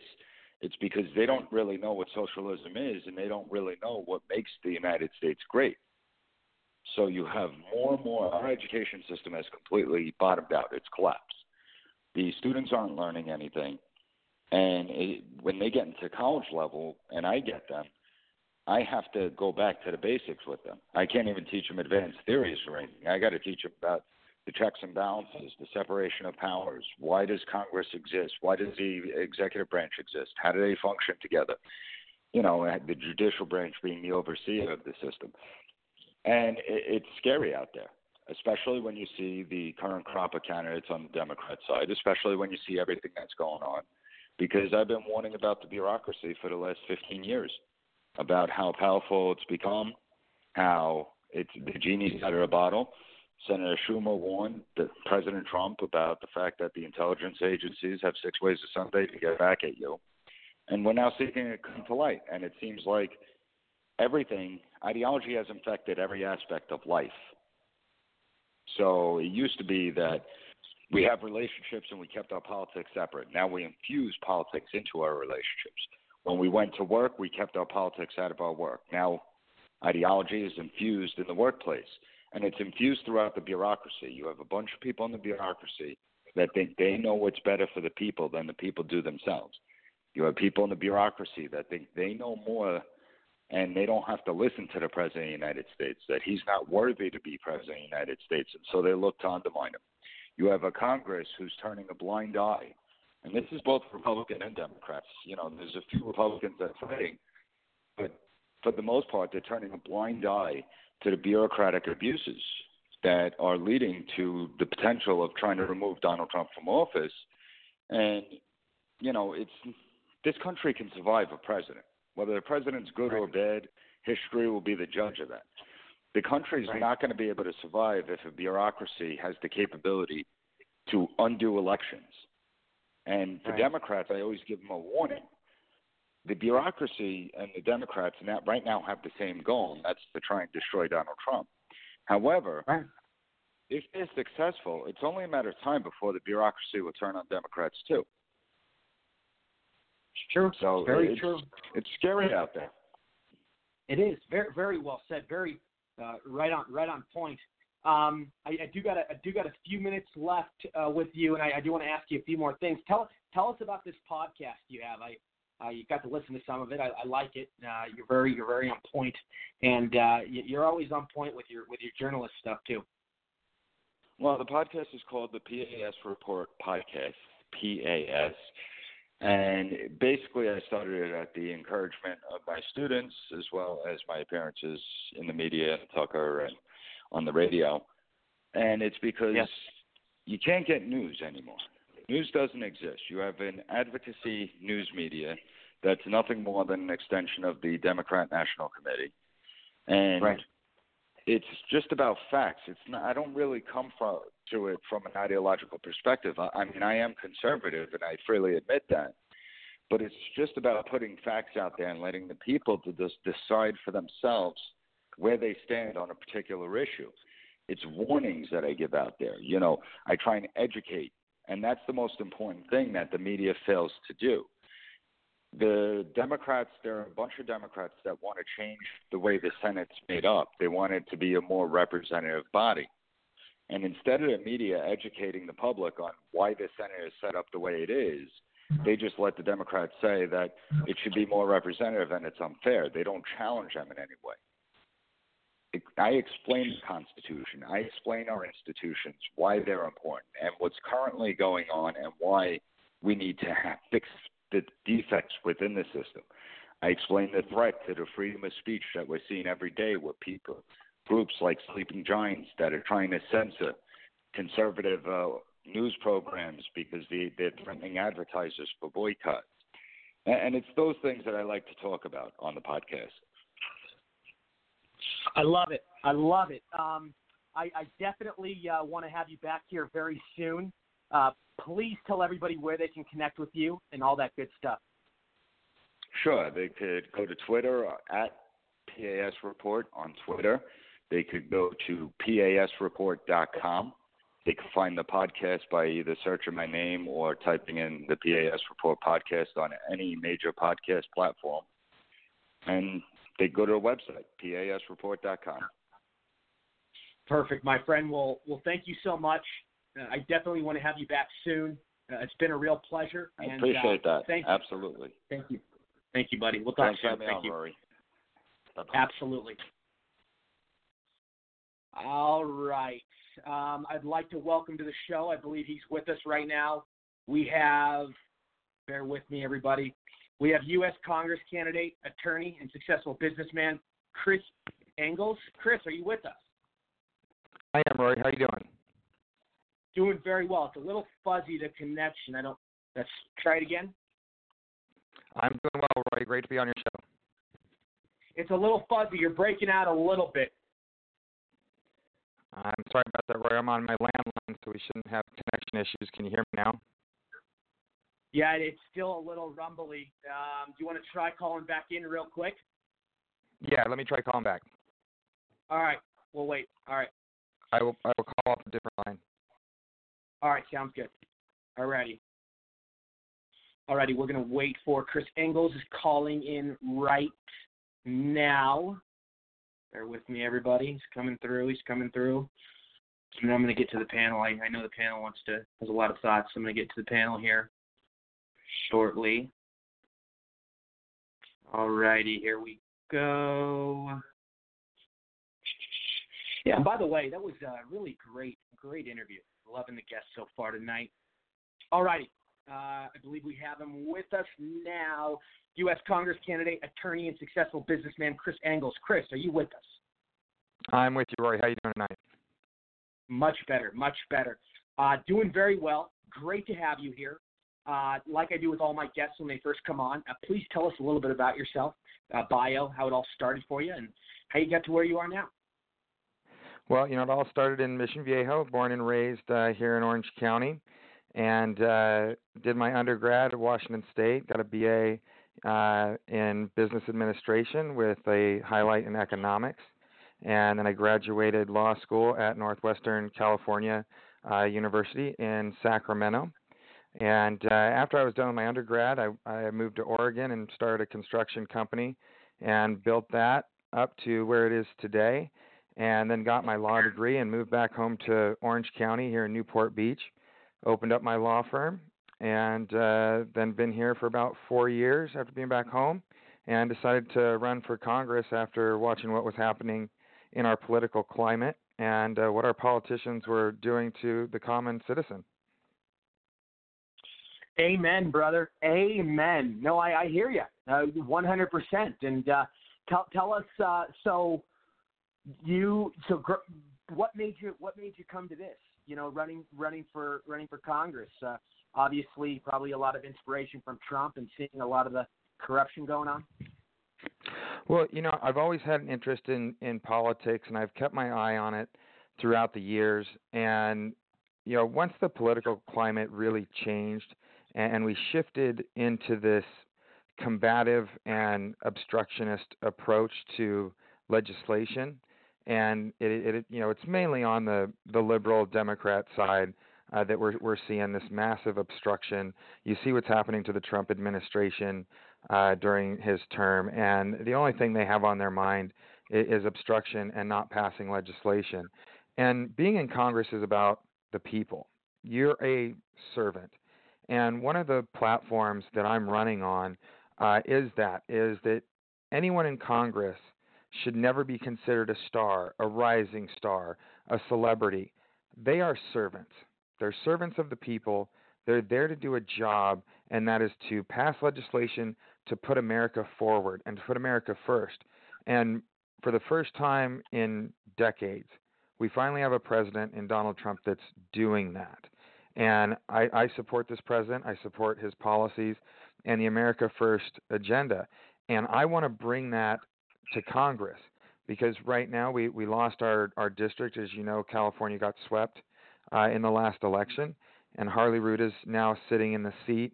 And then we have a corrupt G- Orange County GOP uh, trying to put a career politician uh, that's controlled by her husband and uh, Fred Whitaker. And you know that's that's exactly what the GOP is not supposed to stand for. So I'm here to expose the corruption of, of the OCGOP. I'm here to fight Harley Rouda and his Democrat policies, and I'm here to here to put an American into Congress for California's 48 districts in Orange County.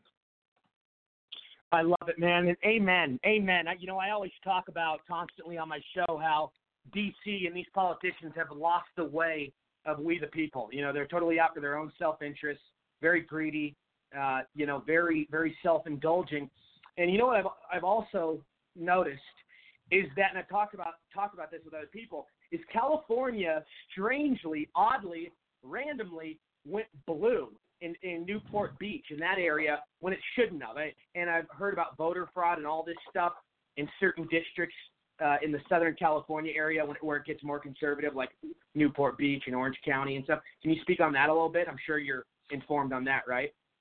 Absolutely, Rory, and and you're you're dead right, and it's it's even you know deeper than that. I mean, first we have the ballot harvesting, uh, which we all know is you know just right for fraud, and you know what's going on, and they don't actually even have to go out to the houses anymore. You know, I, I think they're doing this in in back rooms because I've I've been part of the Orange County registrar's meetings for voting and how they go about it, the processes, you know, their sales pitch on how they're trying to secure the election.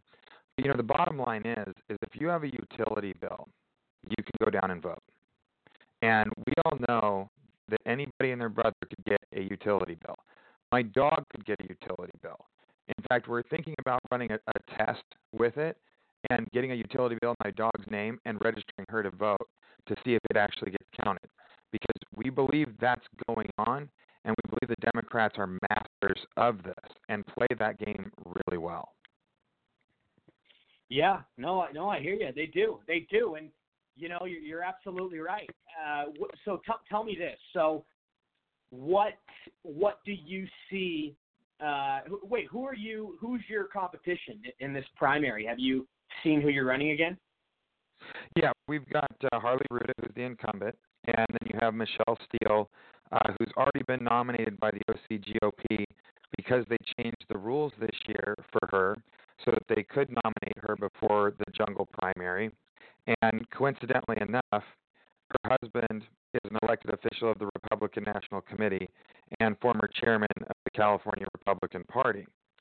And their best friend is Fred Whitaker, who's the chairman of the Orange County GOP. So you tell me if you smell a rat because I certainly smell one. So, in other words, you're the only pro Trump candidate running, and the others are rhinos. Correct. And, you know, she sits on one of Trump's Asian advisory boards, but, you know, she's just like the snake in the grass, where Trump mm-hmm. has a lot of enemies within his own circle, doesn't even know it. And I personally right. met with Fred Whitaker and the Orange County GOP. He flat out told me they don't support Trump. And Fred Whitaker and Shawn Steel are going to be operating the remote control of Michelle Steel. If you listen to her speak, she's not a great, great communicator, and I, I understand that you know she does bring something to the table in the fact that she's the the first Korean American to run for office. But I'll tell you what, I'm I'm married to a first generation 100% Chinese woman, and I understand, you know, the Asian people just as well. And I know one thing's darn sure: if my wife were on his advisory board, he'd have a friend sitting with him in that advisory board, not a snake in the grass. Yeah, no, I, I hear you. I hear you. And you know, um, tell tell us the tell us the areas your district covers that you're running for in in Orange County. So the 48th district runs uh, from North Laguna Beach all the way to Seal Beach. You're, you're, cut, you're cutting out a little bit. Okay, we we run from Laguna Beach up to Seal Beach, and then inland we come basically to the 405 freeway that runs uh, parallel to the coast there. So you know we cover Costa Mesa, we cover Huntington Beach, um, uh, Corona Del Mar, obviously Newport Beach, uh, and that's that's sort of our general area. We we pick up a little pockets uh, in Fountain Valley, but they're they're very small the way the lines are drawn. No, no, I, I hear you. I hear you. And uh, you know, uh, I talk about on my show all the time how California, it, it still is a beautiful place, but at one point it was the most desirable place to go. But ever since all these evil politicians have gotten put in charge, it's it's you know became a, a hell a, you know a hellhole in certain ways. But it it really needs to be taken back. You know, I miss the old California. It's becoming so radicalized with homeless epidemic and feces everywhere and needles and uh, all these illegals rushing in. It's it's really bad. It really is. Well, I'm glad that you brought up the homeless issue because that that is the number one issue that's facing our, our county. And you know, I've done something I don't think hardly anybody's done, if anybody's done it. And we just put this on our, our website a couple weeks ago. I came up with what's called the R squared program to solve the homeless crisis that we've got going on right Yeah. now.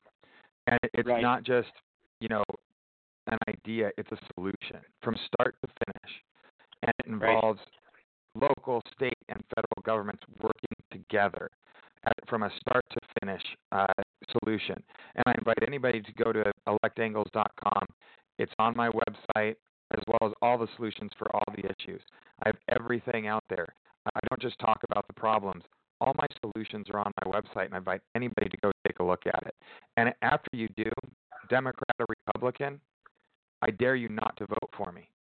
Because if you look at my solutions, they're, they're right down the middle. They they bring in parts from from both sides because the bottom line is is both sides have workable ideas. It's all about working together, and and that's part of our govern together philosophy in right. you know having an open mind, working together, and solving the problems for the people.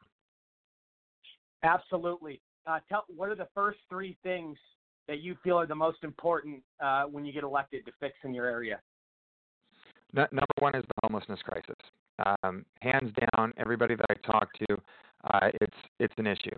Uh, all the way up to big business, where big businesses are being asked for checks for more money to solve the problem, and as we know, giving politicians more money doesn't solve the problem. Um, behind that, with California, we face the illegal immigration issue. Uh, it, there's no doubt about it. It affects our economy. Uh, it affects our, our welfare system, and it, it is is also affecting the inner communities where we're having these pockets of illegal aliens come in, reside, and they're they're not assimilating to our American values, and we need to bring our American values back. We don't need Guatemala's values. We don't need Mexico's values. We we don't need Venezuela's values. And those are that's what's infiltrating our county and America.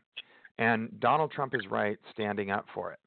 And, and we have to address that. The other issue, Rory, is we got to address the health care and the rising drug prices. Prescription drug prices Right. are out of control. Um, Yeah. Obamacare raised my premiums 533%. Jesus Christ. And and I'm a 42 year old young man to some people. What does that you know? What does it do to the 55 year old? What does it do to the 60 year old who can't make that that adjustment for that 533 percent increase? I, I'm fortunate Yeah. enough that I, I've I had a I had great family values, had a great dad, got a great mom, and Yeah. they instilled a work ethic in me. Went to school, did the right things. I wasn't perfect. I don't think anybody is, but when you work hard, the American dream becomes possible, and right. it's not given; it's earned, and it's time we got back to that. And the Democrats and their free, free, free is not teaching anybody how to earn anything, and then we wonder why that they're they can't function in the workplace. So true, man. So true. So on point. Uh, spot on. Uh, I really love having you on, man. I definitely want to get you back soon. Uh, please tell everybody where they can connect with you. Uh, they can com- connect with me at electengels.com. Uh, that's E N G E L S on the last name. Uh, on Twitter, uh, at electengels, Facebook, at electengels. Everything's at electengels. Just Google it, it it'll pop up. Uh, you can give us a call at 949 520 1850. We answer the phone. We will, we will call you back. Um, send us an email at chris at electengels.com. You, there's millions of ways to get a hold of us. Just Google it, reach out. We're there. Absolutely, my friend. Well, thank you so much, and uh, have a great night. We'll talk to you soon. Thank you, Roy. You too. Absolutely. Take care. Bye. All righty, everybody. Great, great guest tonight. Um, we still got a few minutes left in the show. I'm going to get to everybody on the panel. Don't worry. We have probably have about yeah, about 20 minutes left, so I can do this last talking point, and I can get to every single person. Um, but yeah, you know, I'm just going to get right into it. Um, you know, these, and, and I understand majority of the time they are justified and they are, you know, needed and it's necessary for what these cops have to go through. But there are those very few occasions where the cop makes a bad choice in judgment, and we saw that just the other night. Um, I, I, you know, I don't recall the the white officer's name, but he he went up to a doorstep, um, and some woman was some African American woman was sitting in her house, um, and he shot through the window, and she died. One, I think it was one shot. But now, and, and you know, this this this is funny because not the situation's not funny at all. But it's funny how all the facts didn't come out, but now they actually have came out. And apparently, if I'm if I'm not mistaken, this woman had a gun in her hand, sitting in her by her window, because she was under the impression that an intruder was coming into her house. So in these sort of situations, it's, it's very it's it's a tricky, it's complicated, it's it's not easy to, to to pick a side. You know, the officer obviously felt startled and reacted, but at the same time, this woman was in her own house, and from my understanding, she had the gun legally. So I mean that you know you're you're dealing with such a a, a, a issue that causes a lot of controversy. I mean, don't get me wrong. Ninety percent of uh, these shootings are justified by the cops. I mean, we've seen it many times how they're justified. Michael Brown was a menace. Uh, Trayvon Martin was a menace. Uh, all these situations, uh, not all, like I said, though, most, 90% are, are justified. And, you know, even when they're justified, you have the liberal media that will call racism, they'll call hate crime, they'll jump to all these conclusions without knowing any of the facts. And, you know, this is scary in the sense that cops are nervous to do their jobs properly because they don't want to be put in a situation like this. Because it's been so much of a media headline for the last couple of years. Ever since Obama, you know, took over and has been anti-cop and been on the side of, of these thugs, it's it's totally taken our country so far back and in the wrong direction. So you know, and this is something I really want to I want to figure out. I want people to feel safe. I don't I don't want innocent people getting shot, but we really got to also address and, and face the music on the ones that are justified. I mean, it has to be called out more. The ones that are justified, you know, people have to stop saying these people are victims when they're attacking police officers, when they're causing all this chaos and putting others in harm's way. You know what I mean? But uh, like these situations that happened the other day, it's like it, it really opens a tough court case because you have all these different what ifs. Um, Michael Valsi, you're you're you used to be a police chief and a homicide detective. Uh, what are your thoughts on this? Well, Roy, I have a lot of thoughts on this subject, but I can tell you this: uh, this whole issue uh, began with the enabling of the Barack Obama presidency. Yes. You know, yes. empowering yes. people like Al Sharpton and allowing the, the creation of Black Lives Matter. And then you have the media. The media does not report anything accurately. And I'm telling you, I know that from years of experience. I mean, it's just hard to get the media to report without uh, distorting or leaving out key facts. Uh, in the case you just cited, I didn't hear about that case. I can tell you this: there's ways to handle that properly. I don't know what those circumstances were. Now, if she pointed that gun out that window at that policeman, that, that changes the whole uh, concept. Uh, but the proper way for him to handle that, if he looked through the window and saw a woman with a gun, would be to call for some backup and then ascertain, you know, if she had the gun legally or whatever. The problem I see is that, you know, the majority of people in the United States support the police 100%. You know, I worked in the inner city for years, and the and the, they loved policemen. They wanted policemen to do their job. They didn't want, to live in a crime-ridden area. You know, and the media is taking the radicals and and imp- and uh, enable basically to go against the police. And what it's done, and you can see this in some of these uh, liberal communities, is that the police are not policing anymore. You know, they're uh, they're afraid, and that's a shame because the people, the good people in those communities, are suffering. The people who can't afford to move out of the out of the inner city, the people who can't afford to upgrade their living conditions. You know, they want a better life, but they want the police to do their job. But I, I, yeah. I have to defend the police in most cases. I've only seen one or two cases recently that I really raised an eyebrow. One was in Chicago. Uh, you're probably familiar with that one too, where the guy was shot 16 times or something. I mean, yeah, at some point, he's running away. Yeah. And I also understand adrenaline too. I've seen guys shot multiple times and they keep coming. You know, adrenaline yeah. is a very, very powerful thing. But that case I thought was a little bit shaky. Uh, there's been a couple of others, but not very many. I think the media yeah. distorts the majority of them, and I don't think there's any question about that. And I just I just wanted to confirm. I I read that I read it um, the wrong source. The woman the woman was unarmed. The woman was didn't have a gun in her hand. So I read I read some some a wrong source somewhere that she had a gun in her hand. What, what did that? Uh, so where did that I'm happen sorry. at? Where did it where did Uh, that happen at? I believe I believe it was was it Texas? Uh, yeah, Fort Worth, Texas. Yeah, I'll have to look that up. Yeah, it's uh, you know these these situations keep happening though. I, you know, I I'm really worried about our our law enforcement and, and what they have to deal with on a regular basis because it's it's not safe out there for anybody. Really isn't. It's a tough job. The other thing, Rory, is now you have cameras everywhere. You know, Yeah. it never was that way before. Every everything policemen do now is scrutinized. People see a video, they don't have any audio to go with it, or they, you know, maybe it's a uh, a, a, street cam or whatever, or a cell phone cam. They they Right. don't have they don't they don't have all the facts, and then the media jumps to conclusions and distorts everything out of proportion.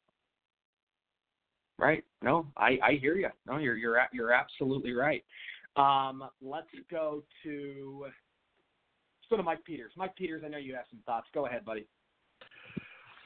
Hey, Rory, how are you? There's an article, if you look it up right now, NBC, Channel 5. Um, apparently, the victim's nephew told the police now that she pointed the gun at the window after hearing noises.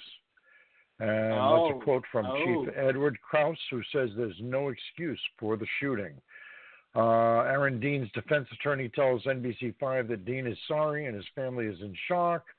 And apparently, the officer showed up and it was a welfare check. And one report said that the front door was open, or the door to the apartment or house or whatever was open. Now, that should be the first red flag for any officer. Like, wait a minute, what's going on here? And he hears something Right. going on inside the house. They were playing Call of Duty. I don't know how loud it was, but so he went to look around the window. She heard something, or and she turned to the window with the gun. I guess pointed it at the from the sounds of it. So I, you know, but they didn't say that at first. So right away, the media loves to turn it into anti-cop, and oh my God, call Antifa, call Black Lives Matter, and everybody and their brother. And can we make some money on this? Let's ruin the cop's life. I, you know, but the chief's right. Maybe did he have split second? Did he have the time? No seconds to decide. Should I back away and call backup? Or she's pointing a gun at me. Was she pointing it directly at him? Well, that's what the nephew said. So, I, you know, there's more to the story, and which, with our media, as we learned, there's there's always more to the story. it is always yeah, more to oh, it. You're you're Yeah. absolutely right. But- I mean, you know, and, and I'm glad you As- confirmed that because I thought for a second I was reading a fake source, but it turns out it is true. She was pointing a gun Yep. um, at the window. So okay, so now there's more for you know the the, the courts to work with and the defense. I mean, this is these are hard situations. These are really difficult situations. Um, Richard, go ahead. I know you've got a lot of thoughts. Go ahead, my friend. Yes, sir. You know, I want to talk about what the gentleman that's running for Congress in the Newport Beach, Orange County area. And here in California, as, as you know, I had uh, changed my uh, voter registration from uh, no party participation to Republican. So when I changed my uh, party affiliation, I thought I was going to have uh, open arms from the local Republican Party, and it's quite the opposite uh, here because they're not really Republicans in California. You know, they're just you know on the other team, but they're more like Democrats. So so the battle here uh, for the Trump Republicans is not just with the Democrats, which you know that's easy. Okay, you guys are the Democrats. It's with the with the uh, uh, elitist Republicans. Now, there's a story in the National Review uh, by our mayor, uh, Mayor Faulconer of San Diego, and this is what he said uh, in the National Review. Mayor Faulconer stated the upcoming mayoral race in San Diego won't feature a Republican candidate. Well, they all know I'm running for uh, mayor. So he stated yesterday in the National Review that there is no Republican candidate for mayor in San Diego, even though I am uh, listed in the Union Tribune and all the other articles. They did a big story on me on ABC News that everybody saw here locally that I'm running for mayor, but yet he'll tell the National Review that there is no Republican running for mayor. It even goes farther than that. Uh, a couple of weeks ago, there was a big gala for, you know, come celebrate your local Republican officials. Well, I had purchased a, a VIP ticket for $250 uh, as, you know, the only person running as a Republican. I'm the only guy running as a Republican for mayor in San Diego. When they found out it was me, uh, they disinvited me uh, to the local San Diego uh, Republican gala. So you know your uh, your last guest or the guest you know a couple of times before that's running in Orange County, he had it right. And it's not just we're battling Democrats, we're battling Republicans that don't like Trump. And if you read that article in National Review, what they're really talking about is Republican light. You know, they really want to be more like the Democrats. And he's, uh, Mayor Faulconer is stating that we need to differentiate ourselves from the National Republican Party. Well, I'm running as a Trump Republican, and they don't like that. And I told them my campaign is an insurgency campaign as a Trump Republican because, as I told you before, uh, you know, a few shows back, I would have never registered as a Republican except for the fact that our president is a Republican and I'm supporting President Trump. So there's a huge civil war going on in Cal- California in the GOP. And you know, I promised the uh, the local uh, Trump Republicans that we're going to remake the San Diego Republican Party in the image of our great president Donald J. Trump. And they don't like that. They don't like it at all. They want to keep the status quo.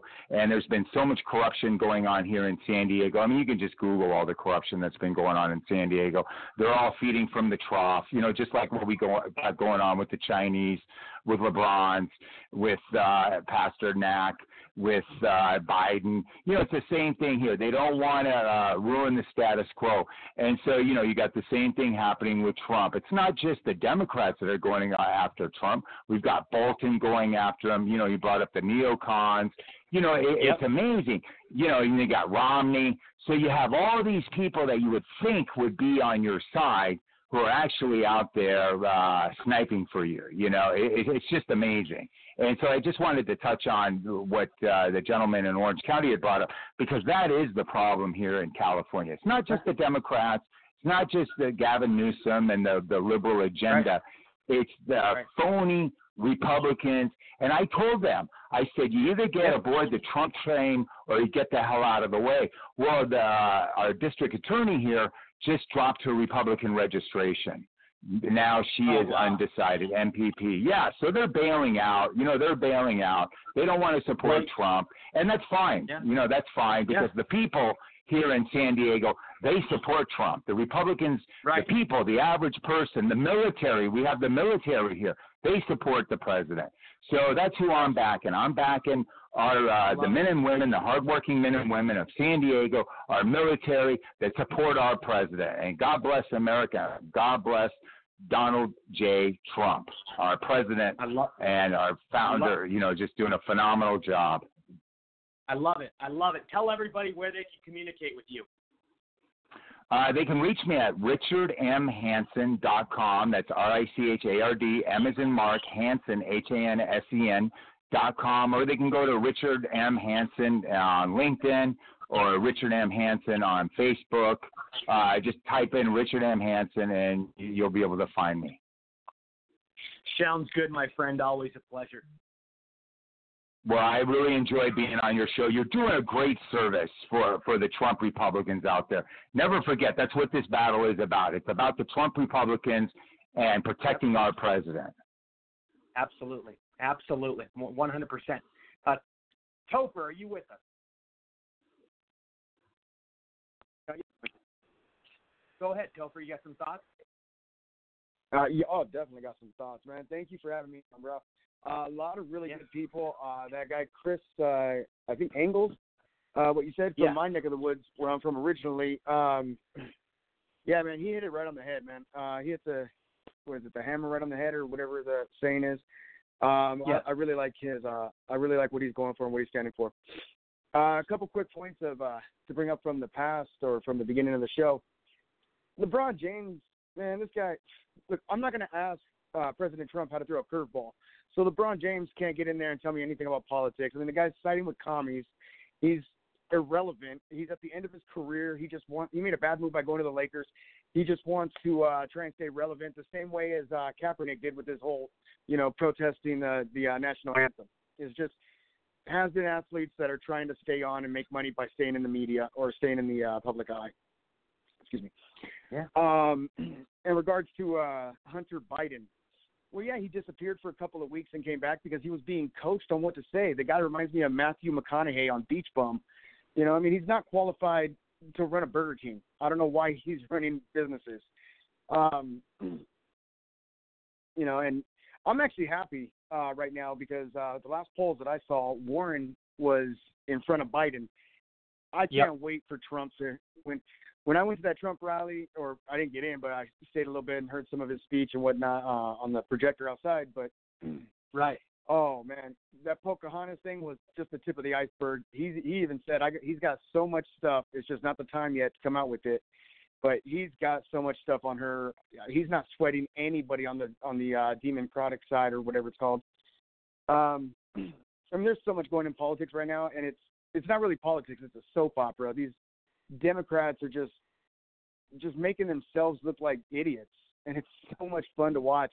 As a comedian, I personally really appreciate them, and I love the content.